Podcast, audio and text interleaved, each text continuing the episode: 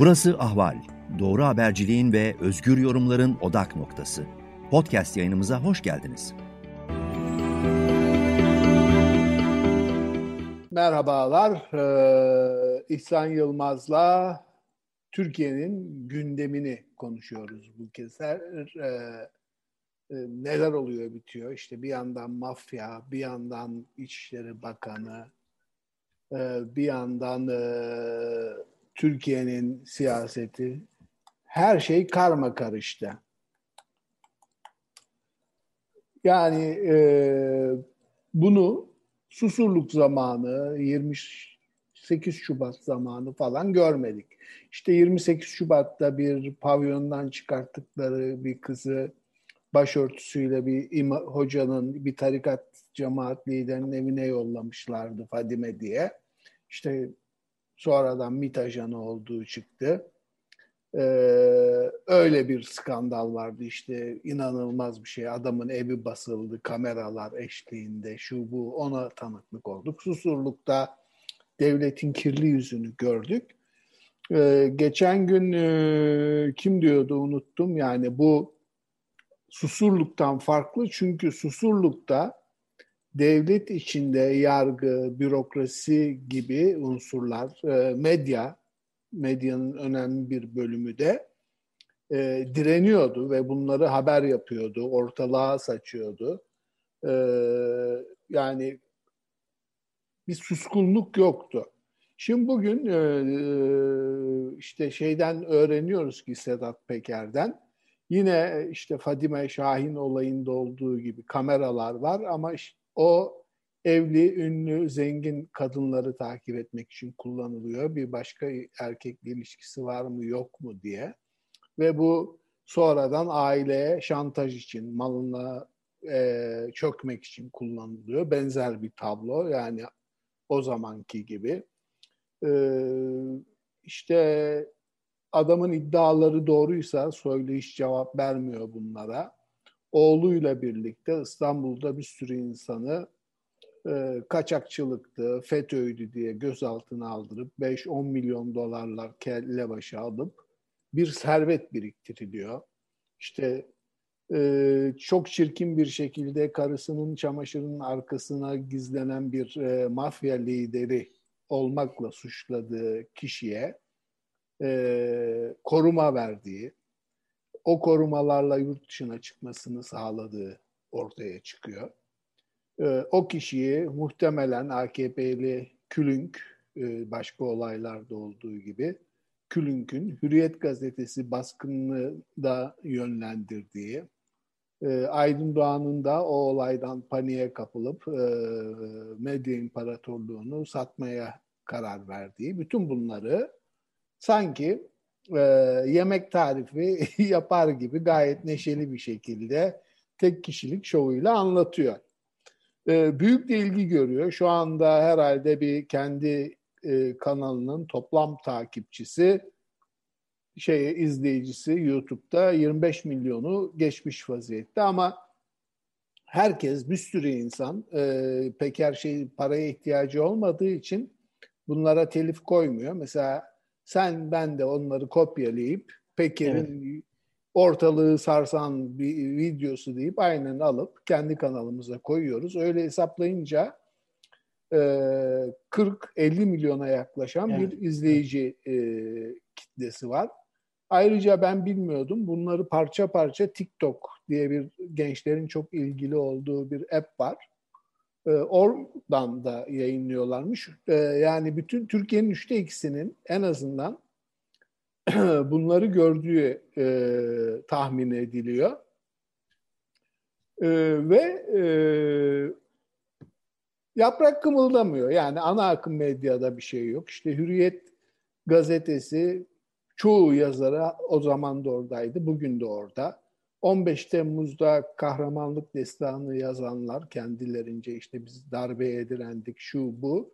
3-5 çapulcunun gelip gazetelerin nasıl bastığına ilişkin çok önemli bir açıklamayı yok sayıyorlar. Haberi görmezden geliyorlar. Yani her şeyi bıraktım. 20 ee, yıl, 25 yıl birlikte çalıştıkları, onları çok zengin eden bir eski patrona karşı vefa borcunu bile yerine getirmekten imtina ediyorlar. Yani çok utanç verici bir tablo. Bu bize Türkiye ile ilgili ne anlatıyor sevgili İhsan Yılmaz? Türkiye özetini anlatıyor. Çok güzel bir Türkiye özeti geçtin. Şimdi e, demokrasi denilen şey tabii ki kelimenin içerisinde halk var, halk yönetimi ama aslında bir elitler yönetimidir. Hani buna poliarşi diyen siyaset bilimciler de var. Yani tepede çoklu bir elitler grubu var birbiriyle mücadele eden. İşte seçimden seçime de o elitler grubundan birisini siz seçersiniz, o başa gelir. E, fakat oyunun kuralı şudur. Herkes demokrasinin, e, seçimlerin, seçimle gelip gitmenin e, tek kural olduğunu kabul eder. En önemli kural olduğunu kabul eder. Bütün elit grupları birbirlerine ne kadar husumetleri de olsa, ne kadar çatışsalar da, ne kadar mücadele etseler de e, bu seçimlerin meşruiyetine inanırlar. E, gücü, iktidarı bırakmanın da kazanmak kadar e, gerekli olduğunu da bilirler. Şimdi böyle bir şey. Elitler bu işi dünyanın her yerinde kurgulamışlardır. Şimdi Türkiye'ye bakıldığında sen şimdi Türkiye'nin elitlerini anlattın. Rezalet. Yani tutulacak bir tarafı yok. Askeri yani bunun bak- eskisi de aynı, yenisi de aynı. Yani es- bir kısmı aynı. eskisi çok iyiydi diyorlar ya. Yani yargısı neyse eliti de o işte yani. Kesinlikle eskisi. değişen bir şey yok. Aynı gruplar yerlerinde duruyorlar. E, tabii ki Erdoğan'ın e, tektonik bazı değişiklikleri var. Nedir? Mesela ana akım medya dedin. Şimdi ana akım medya yok artık Türkiye'de. O ana akım dediğimiz medya ana akım medya değil. Çünkü medyanın yüzde 95'i Erdoğan'ın kontrolü altında. Şimdi Sözcü gibi, Cumhuriyet gibi gazetelere bakıldığında bile bunlar ki muhalif taraftalar. Ama Erdoğan'ın çok önem verdiği belli konularda bir bakıyorsun Erdoğan'ın yanında sıralanıyorlar. İşte muhalif partilere bakıyorsun CHP, İyi Parti vesaire e, yurt dışına çıktıklarında HDP aleyhinde Avrupa Parlamentosu'nda e, işte muhalefetin hiçbir sorunu yoktur diye şeyler söylüyorlar, beraber hareket ediyorlar. HDP'yi dışlayıp dış politika özellikle konularında ortak hareket ediyorlar. Yani bu yüksek politika işte milli güvenlik diye süslenen işte üzerine e, çikolata sosu serilip de servis edilen konulara geldiğinde hepsi beraber hareket ediyor. İdeoloji aslında işte bir çeşit Türk milliyetçisi ideoloji, biraz içerisinde Atatürkçülük de olan bir ideoloji. E, etrafında hemen toplaşı veriyorlar bu insanlar. Devleti kutsayan bir ideoloji. Aman devletimize bir şey olmasın falan. Aslında bunlar hepsi İttihat Terakki'nin çocukları. İslamcılar da İttihat Terakki'nin içindelerdi ilk başlarda. E, Erdoğan da oradan geliyor. Otoriter, e, Şöyle diyebilir miyiz yani bu ülkenin siyasi partileri, medyası toplum, sivil toplumun içinden ya da topluma karşı bir yükümlülük hisseden değil de devlete bağımlı, devlet gazetecisi, devlet siyasetçisi gibi bir konum çiziyor değil mi? Kesinlikle doğru söylüyorsun. Çünkü Türkiye'de demokrasinin dizayn edilişi de böyle. Demokrasi tabandan bir taleple gelmiş değil. Şimdi Batı ülkelerinde demokrasinin ortaya çıkışına bakıyorsun. Orada gerçekten çoklu iktidar grupları, farklı farklı iktidar grupları var. Yani burjuvazidir, sanayicidir, işte tarım, e, toprak sahipleridir vesaire. Verginin belirlenmesi en önemli sorun mesela. Kesinlikle ve onların verdikleri olmadan, onların asker katkısı olmadan bu işler olmuyor, savaşlar finanse edilemiyor falan. Ve işte mesela İngiltere örneğine bakacak olsanız oradaki kral eşitler arasında birinci. Yani onun gibi bir sürü lord var. Londra'daki biraz daha güçlü olan ama diğerlerine muhtaç. O yüzden Lordlar Kamerası'nı kurmuş vesaire. Şimdi Türkiye'de öyle bir şey değil ki. Batı baskısı var. Tanzimat reformlarını başlatıyorsunuz. Her gün savaşları kaybediyorsunuz. Teknolojiyi almamız lazım falan diyorsunuz. Tepeden inme insanları modernize etmeye çalışıyorsunuz.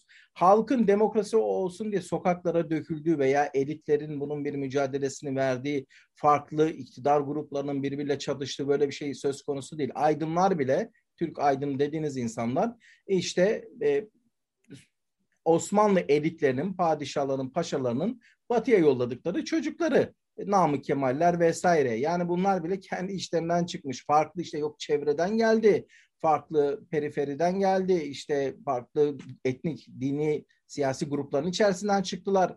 Sosyal hareketler bunları ortaya çıkardı.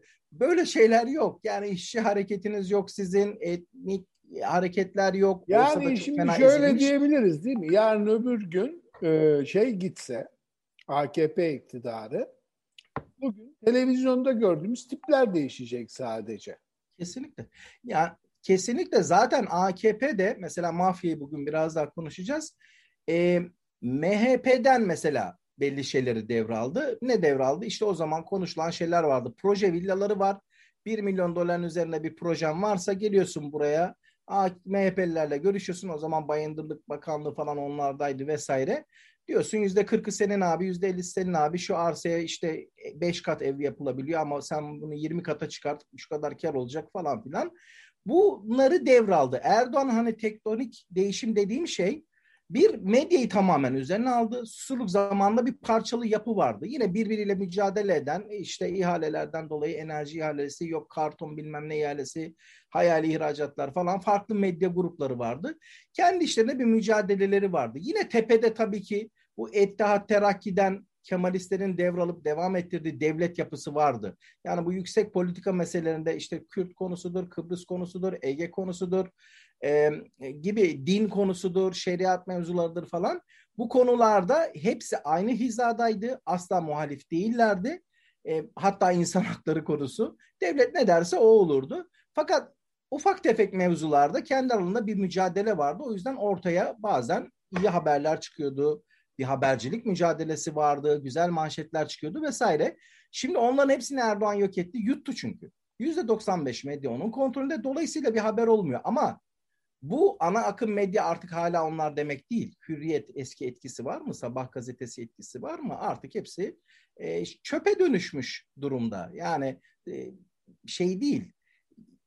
Bunu şu anda AKP'liler bile bu gazeteleri okumuyorlar. Ne yapıyorlar? Sosyal medyadan takip ediyorlar. Sedat Peker'in o videolarını izleyen insanların yarısı AKP, MHP seçmenidir. Çünkü onlar da biliyorlar e, okudukları şeylerin o ana akım medya dediğin şeyde dinledikleri şeylerin propaganda olduğunu. Türkiye'de kimse aptal değil. Bunu bir defa kabul edelim. Yani bu halk işte avanaktır, salaktır, uyur, muyur. Hayır, halk çok uyanıktır. Özal'ın dediği gibi işini bilir, memurum işini bilir demişti ya. İşini bilir.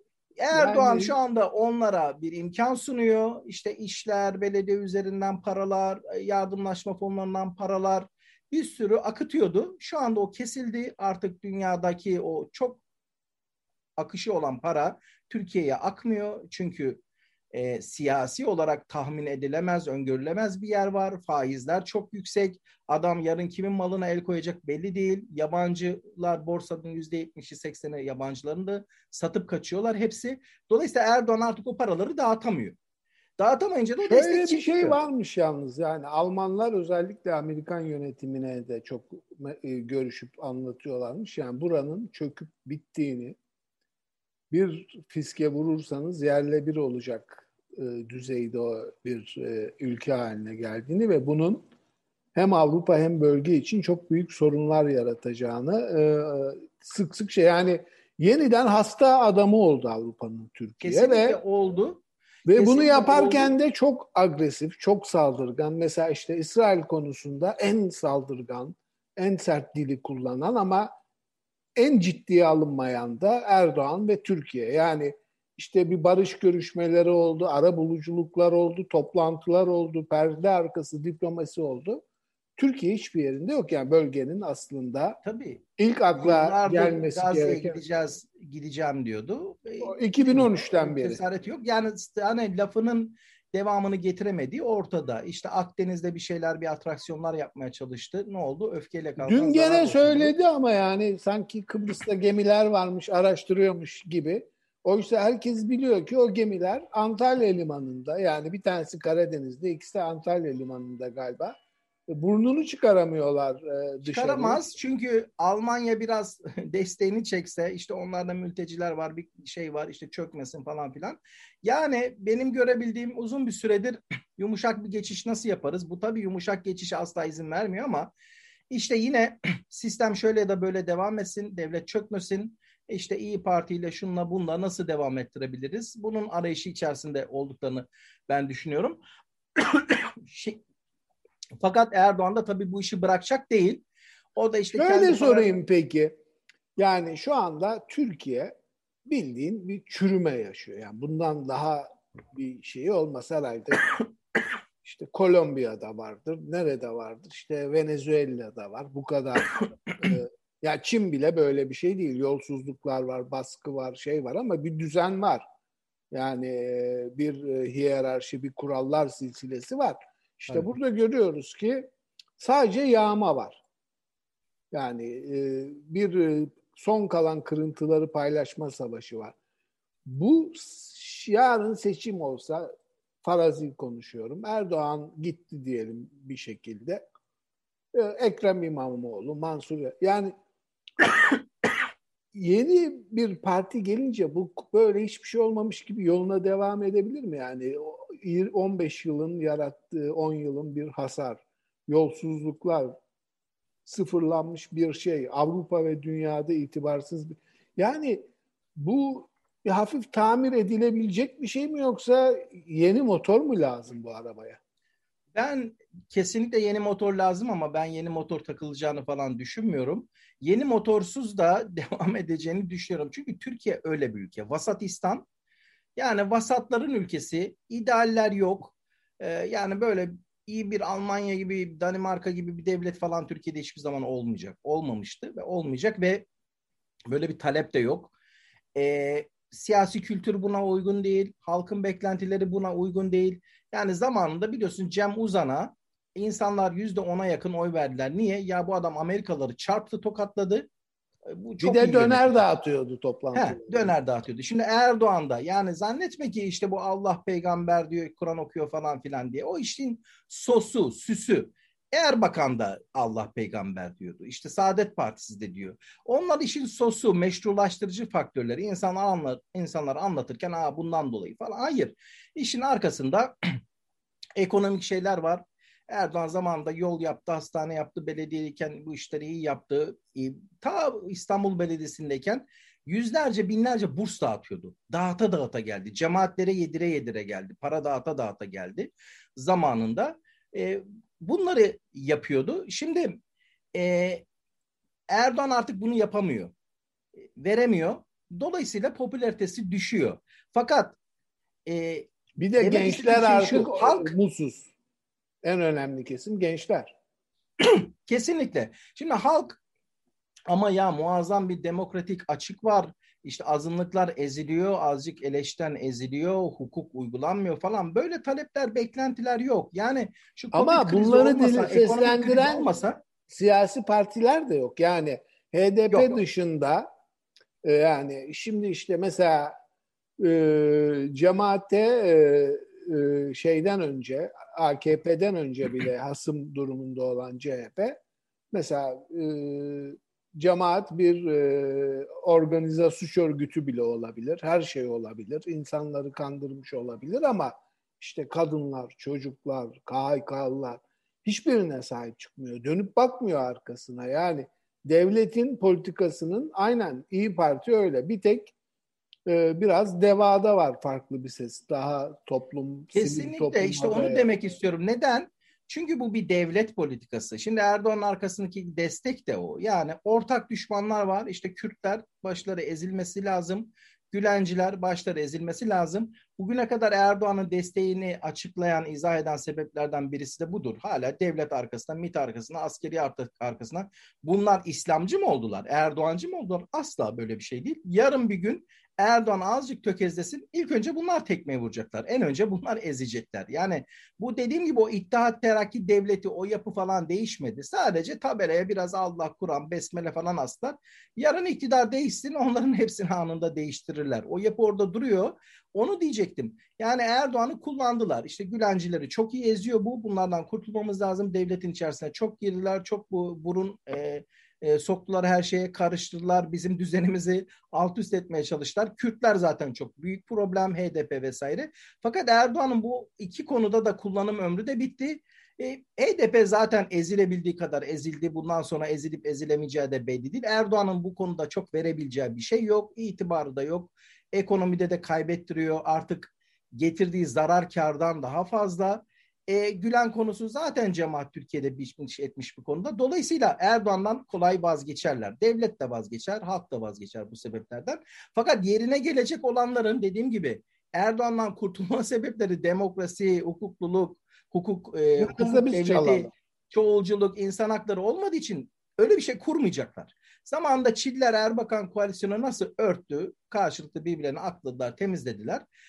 Devam edecekler yollarına. Çünkü çok karmaşık. Sedat Peker olayı mesela bugün hani onu biraz konuya oradan girdik onu konuşalım dedik. Sedat Peker'in sadece AKP ile mi kirli ilişkileri var? Bütün partilerle pis ilişkileri var. Sedat Peker kim bir defa?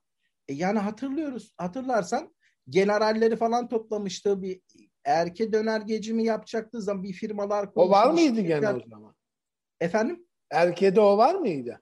Tam hatırlayamadım şimdi karıştırıyor olabilirim ama. Yok o yoktu bu- galiba ama generallerle menerallerle bakarsak yani bir yerde e, Sedat Peker var. İşte hapisten çıkarılan şey var. E, Alaaddin Çakıcı.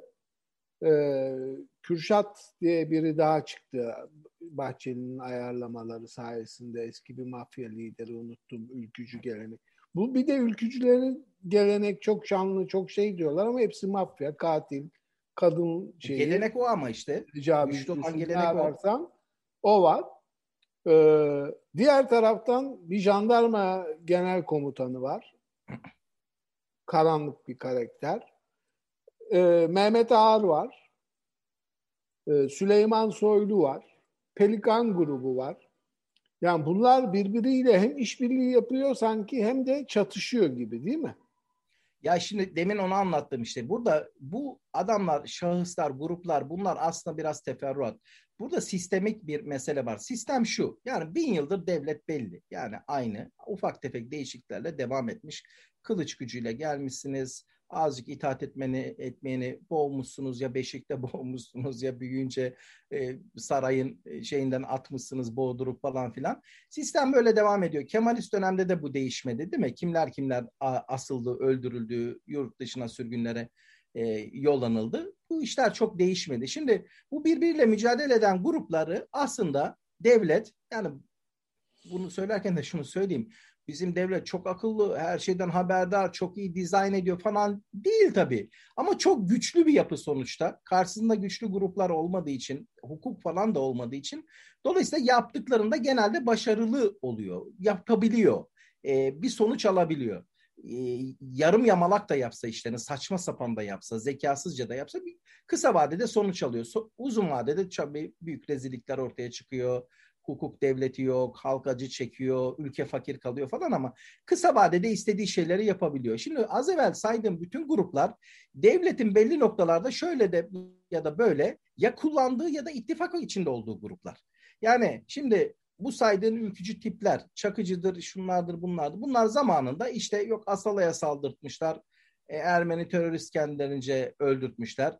Apo'ya işte o da palavra oldu. uğraşmışlar. Ya hiç öyle işler yapmadıkları daha çok uyuşturucu ve silah kaçakçılığıyla. Ya tabii ki işte onu yapıyoruz diye e, paralar alıyorlar. Şunları bunlar yapıyorlar. Gidiyorlar işte Apo'ya suikast yapacağız diye bir sürü paralar alıyorlar. Gidip işte orada bir tane PKK'lının arabasının lastiğini patlatıyorlar. Büyük başarı diye geliyorlar. Ben şimdi mesela Londra'dan hatırlıyorum böyle tipler vardı. Bu paşalar vardı ya zamanında işte e, jandarma komutanı bilmem ne ortalığı yakan yıkan. Londra'ya geldiklerinde böyle ayakçı tiplerle görüşürlerdi. Yani buradaki adam kendince İngiltere'deki operasyonları onlar üzerinden yönetiyor falan. Konuşup ettikleri tipe bakıyorsun işte MHP artığı bilmem ne falan filan böyle vatan millet yani acayip çapulcu tipler. Yani bu, bunlarla devlet uzun zamandır iş yaptı. E şimdi Sedat Peker mesela bakıyorsun İsmail Ağa cemaatinin içerisinden gelmiş. Adam Arapça ayet okuyor sonra meal veriyor. Yani AKP'lilerin çoğu yapamaz onu. İsmail Ağa cemaatinden içerisinden gelmiş. E İsmail Ağa cemaati dediğin zamanında ben demiyorum ki bu bir MIT projesidir, hepsi böyledir falan filan ama kullandıkları işte papalık e, şey projesi var. E, Ortodoks kilisesi işte Fener falan oralarda evler aldırdıkları, yaydıkları böylece Rumlar oralarda yaygınlaşamasınlar. Vatikan gibi bir devlet kuracaklar. Biliyorsun İslamcılara da bu böyle bir komplo teorisi çok vardır ve devlet de buna çok kafayı takmıştır. Böyle kaç tane kitap yazdırdılar zamanında. İşte orayı Rum Fener Patrikhanesi devlet yapacak. Şöyle Bu aslında Vatikan bir gibi. güvensizlik şeyi değil mi? Bu Korkunç. imparatorluğun yani mesela Av- Avusturya'da bir imparatorluk e, şeyi üzerine kurulu bir ülke ama hiç böyle endişeleri, şeyleri yok. Yani bir de işgallere uğramış, şey yapmış ikinci dünya, Türkiye gibi de değil yani ağır bedeller de ödemiş. Ee, her şey olmuş. Ama bu travma yani Türkiye'de sadece devlette mi? Devlet üzerinden galiba sokaktaki insanda da var. Bu işte bizi bölecek. Şimdi e, bütün yani şeye bakarsan Tür sokaktaki insana Amerika gününün yüzde on iki saatini yani e, e, şeyle geçiriyor. Türkiye'yi nasıl yıkarız, batırırız, böleriz de. Şimdi bu rahmetli Yaşar Nuri Öztürk e, ilgili bir espri yapacağım. O derdi ya bunları ben kitaplarımda yazdım okumadım mı diye. Şimdi benim yeni kitabım sen okumamış olman normal çünkü daha çıkmadı. Haftaya çıkıyor. Bir de Kitapta buraya ben kitap getirmek çok pahalı abi. Sedat Peker'e söyle o ayarlıyor. Koli koli yollar sana. şimdi şimdi e, kitapta ben bu konulara girdim. Yani bu konuya kafa taktım. Böyle Kemalistler ve Erdoğanist rejimlere bakıyorum. Bunların azınlıklara muameleleri, ideal vatandaş ortaya çıkartma şeyleri, işte Kürtlere, solculara, dindarlara nasıl davrandıklarını falan devlet e, iktidar ellerindeyken. Şimdi çıkış noktam şu. Yani Osmanlı zamanından gelen bir güvensizlik var. Aşırı bir kendine güvenememe, aşırı bir psiko, psikiyatrik haller bunlar. Toplumsal psikolojinin içerisine giren haller. Acayip bir korku var. Ya işte Türkiye Türk'ten başka yok dosttur millet. İstiklal Marşınız bile korkma diye başlıyor. Hep böyle düşmanlar var. İşte hutbeleri orada analiz ettim. Hep korku, hep böyle müstevliler, şunlar bunlar gençte hitabeye bak. Aynı şey. Yani bu bizim artık kültürel genlerimize işlemiş durumda. Müthiş bir korku var. Bölüneceğiz. Artı aşağılık kompleksi var. Ya, ya bir de bir şey sorabilir mi yani işte evet. e, Tanzimat'la birlikte e, Hristiyan e, vatandaşların o tebaasının diyelim o zaman vatandaş kavramı yok herhalde Osmanlı'da da e, Müslümanlarla eşit hale gelmesinin yarattığı bir hazımsızlık da var herhalde. Tabii ki ve bak yani mesela e, bizim muhalif dediğimiz e, yeni Osmanlılar, Namık Kemaller vesaire bundan rahatsızlar mesela. Yani biz diyoruz Aydın işte şöyle şey yapmış, vatan şairi falan filan. Tanzimat paşalarına çok kızgınlar. Siz bu adamları niye e, şey yaptınız? Eşit vatandaş yaptınız. Yani itirazlarının sebeplerinden birisi. Tabii tek başına değil. Bunlar büyük travma ve travmalar sadece boşu boşuna e, uydurulmuş şeyler de değil tabii ki. Yani bunların hakikat payı da belli bir noktada var. Yani Ege adalarında bile işte o zamanlar Rusya'nın şeyleri var, konsoloslukları var. Orada Ortodoks oldukları için e, önüne gelen Yunanlı, Rum hepsine pasaport veriyorlar. İşte bunu zaten diğerleri de yapıyor. Ama işte Ege Adası dediğin yerin yani tamamı zaten Hristiyan Rumlardan oluşuyor. Yüzde sekseni en azından. Tabii ki, Sakız'da tabii ki. falan var biraz belki.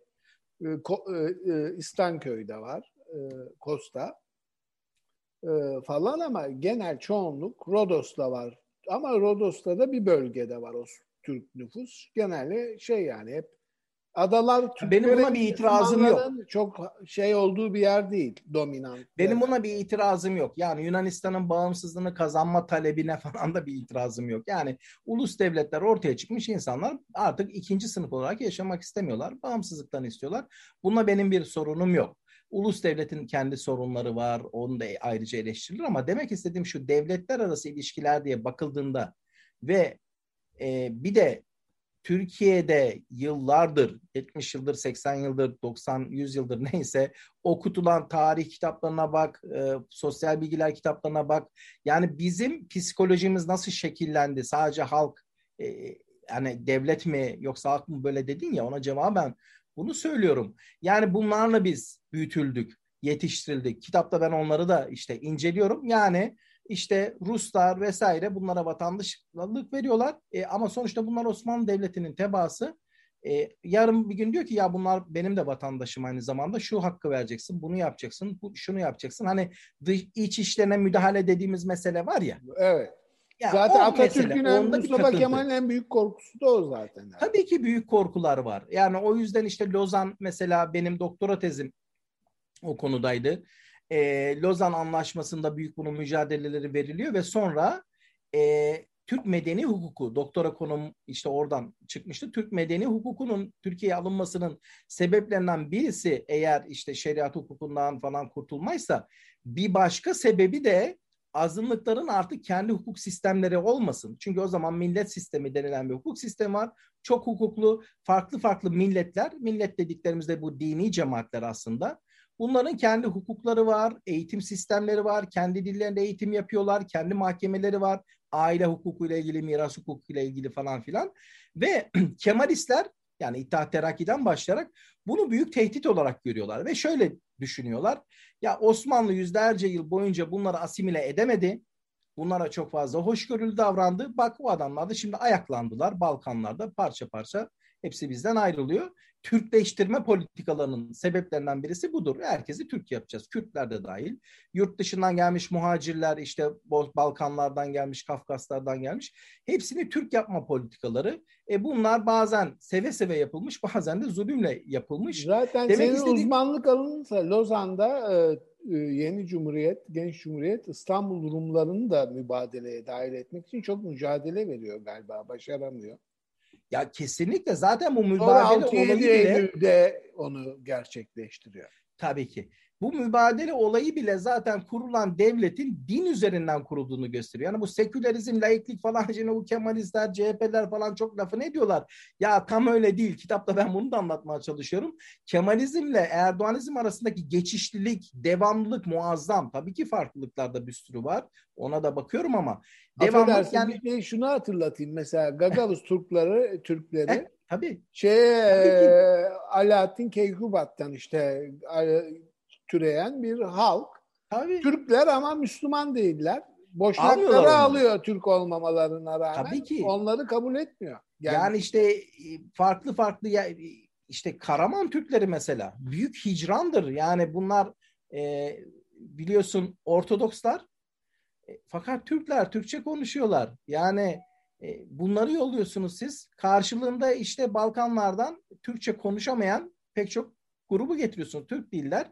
Yani bir Sünni Türk devleti kuruldu. Yani işte laiklik falan filan. Laiklik denilen şey de Türkiye'de dini kontrol etmek, bir devlet İslam oluşturmak amacıyla kurulmuş bir şey. Tabii ki yasaları şeriata göre yapmıyorsunuz falan filan ama sonuçta çoğunluk Sünni Türk olduğu için onlar üzerinden bir milli millet inşa ediyorsunuz. Dolayısıyla Sünnilere e, olumlu ayrımcılık yapıyorsunuz. Onları e, camilerini, imamlarını falan fonluyorsunuz, Yani bunda şeyin e, etkisi çok herhalde. Balkanlarda Rusya ve batılı ülkelerin Hristiyan nüfusu koruma amacıyla müdahale ediyor olması işte Yunanistan'a, Bulgaristan'a, Sırbistan'a, bütün evet. o coğrafyaya. Ee, o zaman İttihat Terakki ve devamı Cumhuriyet Halk Partisi'nde bu ülkede Hristiyanlar olmaya devam ettiği sürece Batılılar bizim iç işlerimize karışacaklar. En iyisi biz bu Hristiyanların hepsini def edelim. Aynen. iki tane büyük korku var. Bir tanesi işte şeriat, gericilik korkusu. Biz bu savaşları niye kaybettik? Çünkü bilim yoktu, teknoloji yoktu, gelişemedik. Niye? Dinden dolayı gelişemedik e, vesaire ve o zamanlarda gördükleri adamlar işte Cübbeli Ahmet gibi falan tipler. Şimdi onlara baktıkça çok daha böyle haksız çıkarımlar değil. Bakıyor ya bu adamlar yani geri kalmamızın sebebi budur. Çok basit tabii bir açılım bu. Basit bir açıklama ama bir din düşmanlığı, İslam düşmanlığı var. Birinci korku o şeriat hani şeriat geliyor irtica falan dedikleri meseleler bu. İkincisi de işte çok dinli, çok dilli, çok etnisteli toplum en büyük iki korkuları. Bu yüzden de işte bir ideal vatandaş türü üretiyorlar. Ben buna homo lastus diyorum. Yeni bir insan türü üretiyorlar. Bunun dışındakilere de insan muamelesi yapmıyorlar. İnsan görmüyorlar. Bu homo lastus ne? Las dediğimiz şey orada laikçi, Atatürkçü, Sünni ve Türk. Eğer laikçi değilseniz, Atatürkçü değilseniz, Sünni ve Türk değilseniz siz ikinci sınıf vatandaşsınız.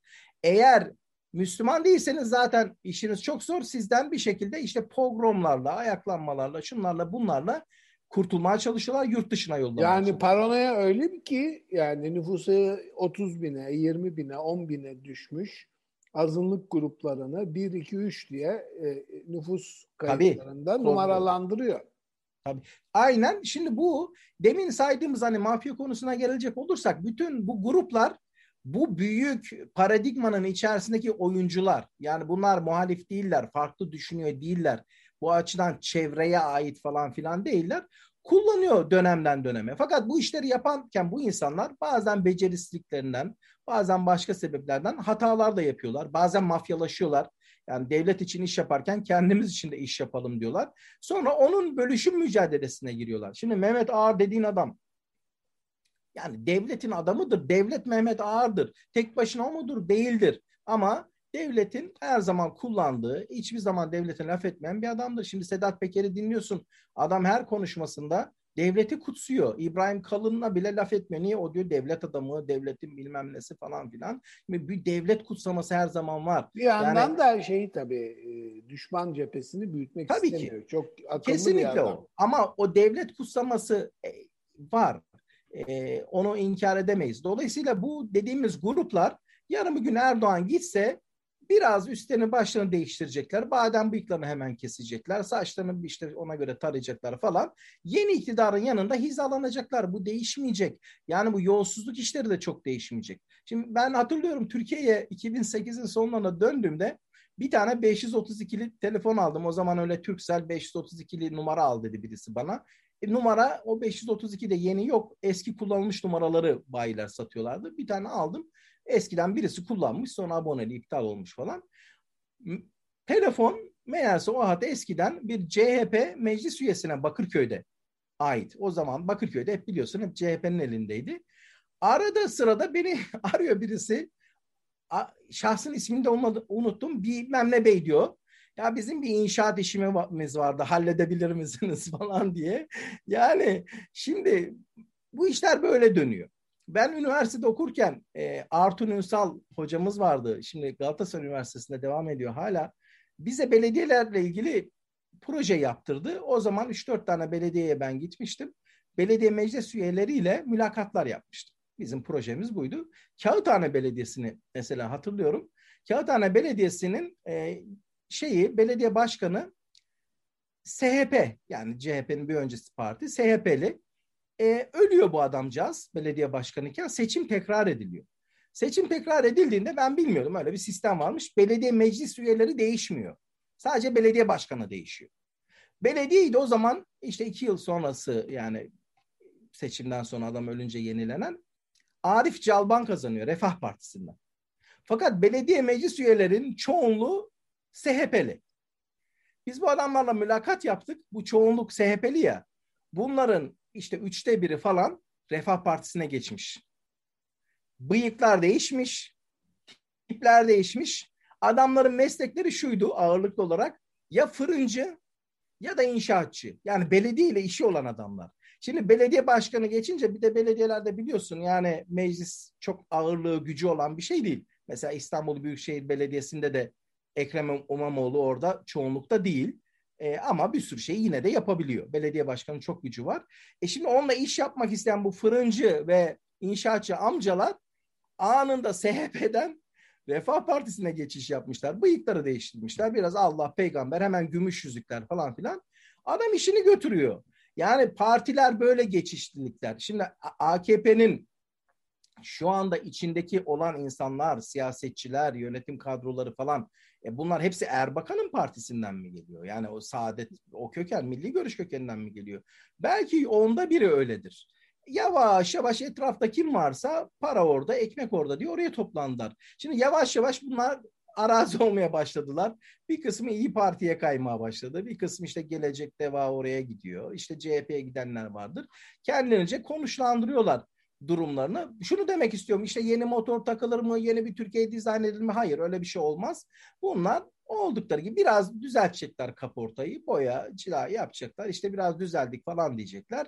E, bunun kadar rezil olmaz. Böyle bir rezilliği ben Türkiye'nin bir 50 yıl daha yaşayacağını düşünmüyorum. Yani bu bu devir kadar büyük Sanki bir rezillik. bu kadro yani eğitim kalitesi, insan kalitesine bakınca belki daha beteri de gelebilir gibi geliyor insan. Yani belli olmaz tabii ki. Her şey olabilir. Yani gerçekten eğitim kalitesi falan yani bir Z kuşağı falan çok deniliyor ama bir taraftan da gerçekten o kadar lümpen yetiştirdi ki bu iktidar. Yani e, milyonlarca lümpen var. Yani üniversite okuyor olsa bile böyle bir eleştirel düşüncesi, bilim, kafayı çalıştırma falan fanatik bunlar. Yani MHP'nin tabanına bak, şu anda AKP'nin tabanına bak. Fanatik e, böyle şey yetiştirdiler yani. Kendilerince dava adamı dedikleri ama kolaylıkla terörist olabilecek. İşte Hürriyet gazetesine basan tiplere bak vesaire. Böyle de bir kara kalabalık var. O imam hatiplerde yetiştirdikleri insanlara hem böyle bir dinci bir dozaj veriyorlar orada yüksek dozaj hem milliyetçi, faşo dozaj, dozaj aynı zamanda ümmetçi falan.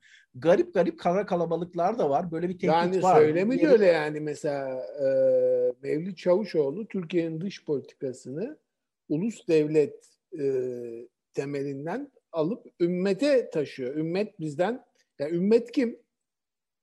Hareket yani ümmet bizim harekete geçmemizi istiyor diyor. Kim bu ümmet? Yani Türkiye, Türk halkı demiyor, seçmenimiz demiyor. Ümmet diyor yani çok orada irkitici bir şey var. Var. İşte benim yeni bir e, kitabım e, daha çıkmak üzere e, başka bir tane sadece Diyanet e, hutbeleri üzerinden yola çıkarak e, analiz ettim. Son 10 yıldaki değişim. 20 yıla bakıyorum. İlk 10 yıl AKP'nin ilk 10 yılki iktidarı normal Kemalist dönemdeki hutbeler devam ediyor. Yine militarist, yine milliyetçi vesaire. E, devlet tapınması var, yöneticilere itaat edin falan falan mevzuları var.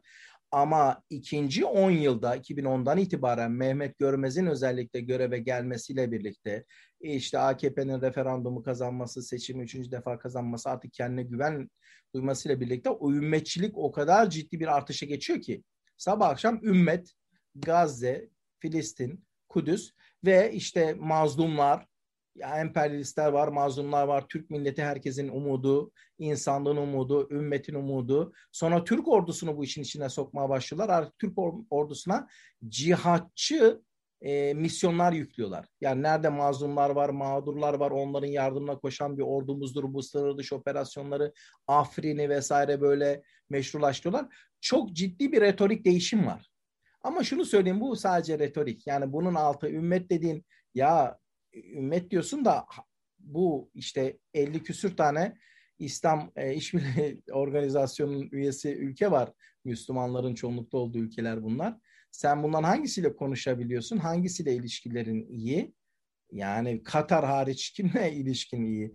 Bir kısmını işgal ediyorsun, bir kısmını bilmem ne yapıyorsun. Böyle bir şey yok. Yani bunlar kendi kendilerini kandırıyorlar. İç politika malzemesi tamamen. Hayal dünyasındalar mı, değiller mi ondan tam emin olamıyorum. Yani gerçekten samimane bunlara mı inanıyorlar yoksa şarlatanlık mı yapıyorlar? E, sırf biraz daha oy toplamak için mi bu işleri yapıyorlar? Tam emin olamıyorum ondan. Samimane de inanıyor olabilirler. Ama bunların altı tam bomboş. Yani yatırımlar yaptılar, kaç yere üs açtılar kendilerince falan filan. Ama bunlar çok kolay geri çevrilebilecek, ters edilebilecek bir şey. Türkiye'nin kendi Ekonomik gücü yok, yok ki. Nasıl? Ekonomik gücü yok ki onu sustain Ekonomik gücün yok, teknolojik gücün yok, bilimin yani yok. Katar'ı, Katar'ları gösterip... ödetebilirler normal yani. Katar kalabilir belki uzun süre. Çünkü Katar onu bir güvenlik şey gibi, özel koruma gibi görüyor. Ya biraz. Katar diyorsun da şimdi Katar dediğin, Ürdün dediğin ülkeler İngiltere'den habersiz onun ramına e, terse iş yapabilecek ülkeler değil. Bunların hiçbiri değil. Amerika'yı saymıyorum bile. Yani bunlar şimdi biraz boşluk kaldı Trump döneminde, Obama döneminde de. Yani niye? İşte Asya Pasifik'e kayıyor artık e, jeostratejik güç dengeleri, Çin'in yükselişi var. Güney Çin denizinde büyük çekişmeler var vesaire. Artık petrole kimsenin ihtiyacı yok. 1970'lerde Ama yani petrol... yine de mesela Biden ilk, ilk 3-4 gün söylemleri vesaireyle karizmayı çizdirdi ve dün esası itibarıyla baktı ki bu iş uluslararası alanda itibarını çok sıfırlayacak. Birebir devreye girdi ve ateşkesi sağladı. Yani Orta Doğu'dan öyle kolayca mesela Suriye'de bir süre kalıcı şey Amerika. Kim gelir? Ben onu söylemiyorum. Şimdi yani, demek istediğim şey şu. Orta yani. boş bırakamazsınız. Orta Doğu'yu boş bıraksanız terörist duruyor bir sürü. Yani orayı burayı bombalıyorlar. Demek istediğim o değil. Demek istediğim Obama dönemiyle birlikte ya artık sınav Orta Doğu'da o kadar önemli değil. Çin'e yönelmemiz lazım ki bu yanlış bir politika tercihi de değil. Biraz ölçüyü kaçırdılar orada. Yani Çin'in işte biliyorsun ucuz orada işçilik. işte 200-300 dolara işçi çalıştırıyorsun falan. E, diye bütün Amerikan firmaları fabrikalarını ona, oralara kurdular. Yani şöyle bir sonucu vardı ama sevgili İsa. Yani dönüyorsun sonuç itibariyle işte 10 dolara 8 dolara blue jean alabiliyorsun Amerika'da. 3 dolara tişört alabiliyorsun. İşte 5-10 dolara ayakkabı evet. alabiliyorsun. Bu ne Çin sayesinde.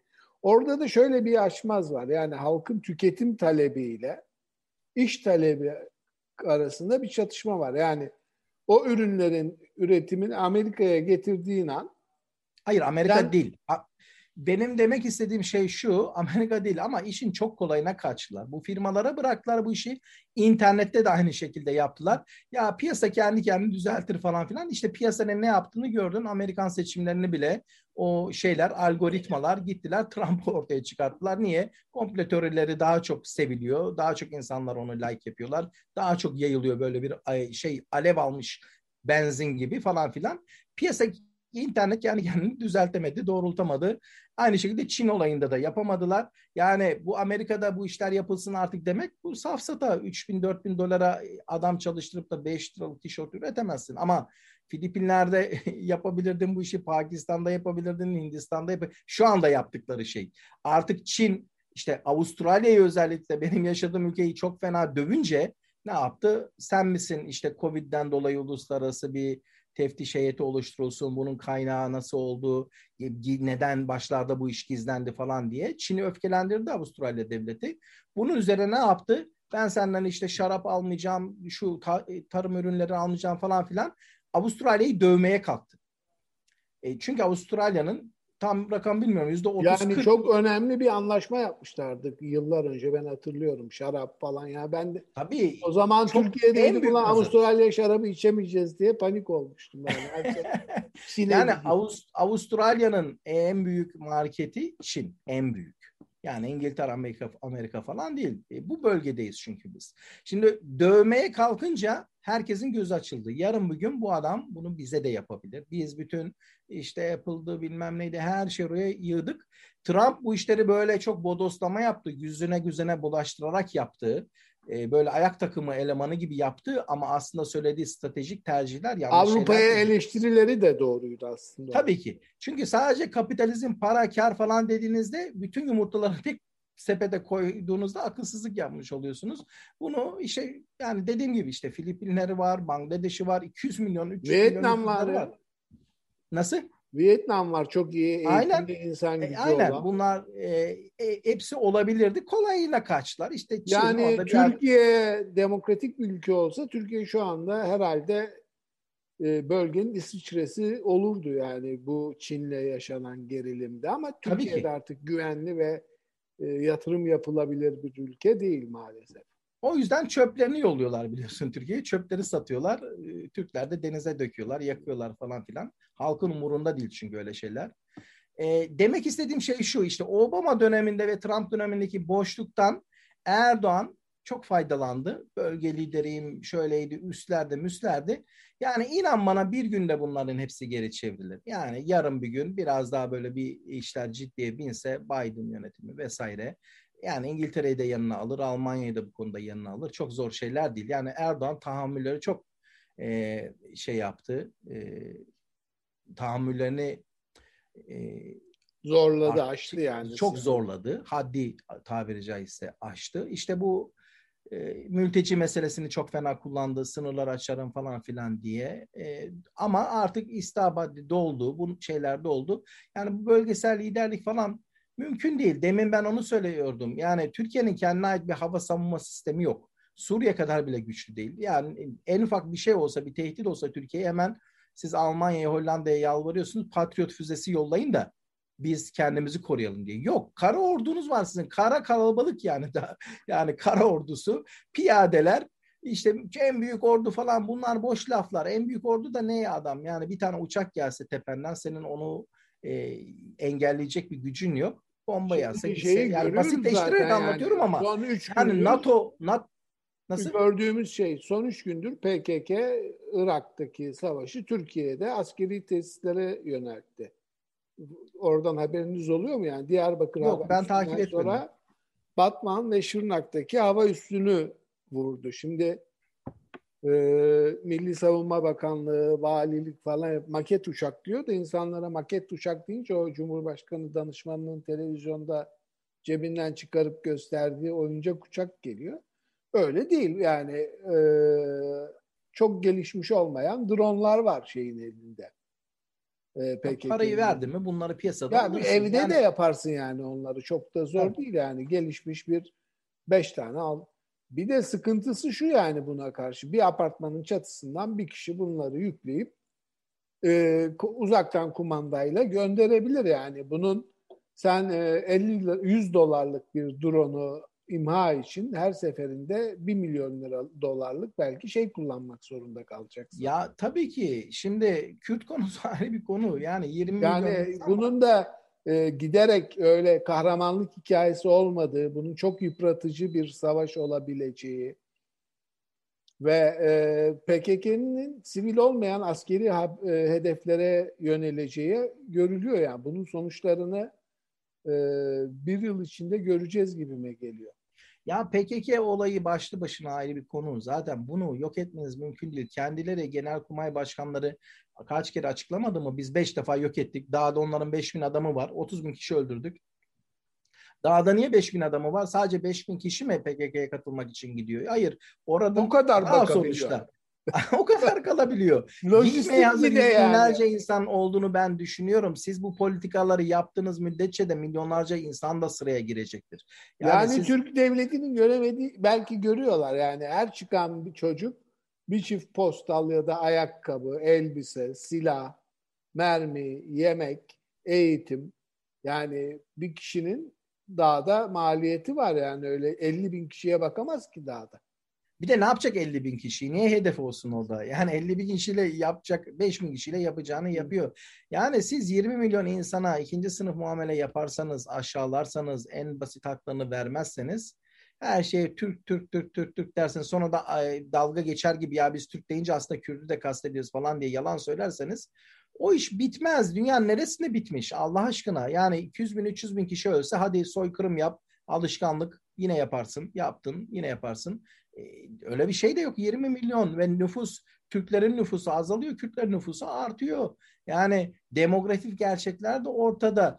Ee, bunu yok etmen bu devirde mümkün değil, bombalaman mümkün değil. Yapıyorsun, gidiyorsun işte kasabalarını düzlüyorsun, bombalıyorsun falan ama ne kadar yapabileceksin? Yani artık bak İsrail bile yapamıyor. Görüyorsun artık Amerika'da ki İsrail bile erildi aslında yani o kadar e, askeri gücüne şeyine rağmen Hamas her yerini vurdu sonuç itibariyle. Yapamazsın. Orada bir halk var çünkü. Nasıl yok edeceksin hepsini? Göz göre göre hastane bombalıyorsun, ambulans bombalıyorsun. Kaç defa yapabileceksin? E, sonuçta işte en büyük İsrail destekçisi, destekçisi Amerika bile e, yani Holocaust var, orada İsrail tek demokrasi görünüyordu. E, çevresinde saldırgan ülkeler var. Haritadan sileceğiz diyen işte İranlılar var vesaire. O yüzden bir sempati var, bir destek var ama bu da artık apartheid demeye başladılar. Onlar da artık hadlerini aştılar. Uzun süredir aşıyorlardı ama bu gözükmeye başladı. Şimdi İsrail'e bile bunun müsaade etmeyecekleri bir dönemde Türkiye Kürtleri ne yapacak? E, bunu yaptıkça da PKK'sı da devam eder bilmem ne. Yani içerisi de Türkiye'nin çok zayıf. Sen bütün toplumsal grupları kendine düşman ediyorsun. Alevilere yaptığın ortada ağzından çıkan kelimeler ortada işte e, belli dindar kesimlere yaptığın ortada. Yani Türkiye gerçekten bu güvenlik sorunlarıyla yaşaya yaşaya paranoyayı gerçeklik haline de dönüştürdü. Yani baştan çok gerçek değildi bunlar belki ama sen herkesi ez, biraz farklı gördüğünü ez, bunlar dış adamdır, dış projedir, büyük oyunu gördüm dedikçe aslında buna işte biliyorsun e, İngilizler self-fulfilled prophecy diyorlar. Kendi kendini gerçekleştiren kehanet. Yani bir adama katil, katil, katil, katilsin lan katilsin diyor. Git artık adam bir gün diyor ki yeter olan diyor. Çekiyor vuruyor seni. Bak ben demiştim katil. E, adamı sen katil yaptın. Yani Türkiye'nin durumu o. Sen Kürtlere bölücü, bölücü, bölücü. Dindarlara işte gerici, gerici, gerici. Kardeşim ya bir insan hakları temelinde bir şey kur. Suç işleyen varsa da tamam demiyorum ki yargılama. İşte cemaatten de şuradan da bundandır. Adam gibi mahkeme kur, linç etme, delillerini ortaya koy, uluslararası hukuka uygun yargılama yap, e, insan gibi muamele yap, mahkum olsa bile, değil mi? Ama yok, senin İçişleri Bakanın bile çıkıyor, mafya lideri dediğin adam ki düne kadar aynı yatağa girmişsin adamla. Yok karısının çamaşırıydı bilmem ne. Seviye bu yerlerde Türk devleti e, böyle bir devlet aslında. Yani o İçişleri Bakanı böyle sadece bunu açıkça izah etmiş oldu. Zamanında işte e, HDP'lilerin evlerine basıp e, yatak odalarında adamların karıların rujlarıyla aynaya geldik işte falan filan deyip o iç çamaşırlarını ortaya saçmalar falan filan bunları yapanlar işte Türk güvenlik güçleri yetkilileri değil miydi? Reis yani, yazıyorlardı duvarlara. Heh, heh. Şimdi bunu gören insanlar bir Kürt olduğunu düşün. Yani aa ne güzel Türk devleti bizi dövüyor falan diyor. Oh çok mutlu olduk mu diyorlardır. Yani bu kadar bir geri zekalı devlet var aynı zamanda. Demin dediğim gibi çok güçlü olduğu için kısa vadeli başarılar kazanabiliyor. Ee, ama uzun vadedeki rezilliği görüyorsunuz. Yani bizden 50 yıl öncesine bak bizden çok daha fakir ülkeler şu anda daha zenginler. Yani ekonomi 80 milyonluk ülke olduğun için çok büyümüş olabilir falan ama kişi başı gelire baktığında, insanların tek tek yaşantılarına baktığında, hayat kalitesine baktığında o 50 yıl önce bizden daha fakir olan pek çok ülkenin gerisinde kalmışsan. Kore'sine bak, başka ülkelerine bak. Yerinde yani sayıyorsun. Yani toparlasak Suriye, Irak, Ürdün, Lüb Lübnan'ı saymay, hadi Lübnan'ı bile koyalım, Mısır. Hepsinin toplam kişi başı milli geliri bir İsrail etmiyor işte. E, tabii bu kadar basit işte. Bu kadar basit. Yani dolayısıyla e, bu kafayla gittiği müddetçe de böyle olacak ve ben bu kafayla da gidileceğini düşünüyorum. Çünkü muhalif partilere bile bak o zihniyet değişikliğini maalesef göremiyorsun. Hala bir evrensel hukuk sistemi kuralım. Bu Avrupa Birliği güzel bir projeydi. Tam üye olmasak bile bütün o Kopenhag kriterlerini falan alalım. Herkese insan olduğu için insan olarak mı mu- muamele edelim. Şucu bucu diye insanları dışlamayalım. Sırf bir gruba ait diye yok etmeyelim, işkence yapmayalım. Var mı bu anlayış ya? Çıkıp bunu savunan birileri var mı? Yok. Erdoğan çok kötü. E biliyoruz çok kötü. Ama senin alternatifin ne? Çok ciddi bir alternatif yok. Onun için öyle diyorum. Yani böyle devam eder. Sedat Peker de yarın bir gün başka biriyle anlaşır. Peker'i öldürseler bile onun yardımcısı birisiyle anlaşır. Yapı böyle devam eder. Muhtaçlar çünkü böyle yapılara. Peki. Ağzına sağlık. Çok teşekkür ediyorum. Bir saate yaklaştık. E, haftaya e, Türkiye'de konu bitmez nasılsa. Bitmez. yeni sürprizlerle, yeni konularla konuşmaya devam ederiz. Sana teşekkür iyi günler, ediyorum, bana iyi gelsin. geceler.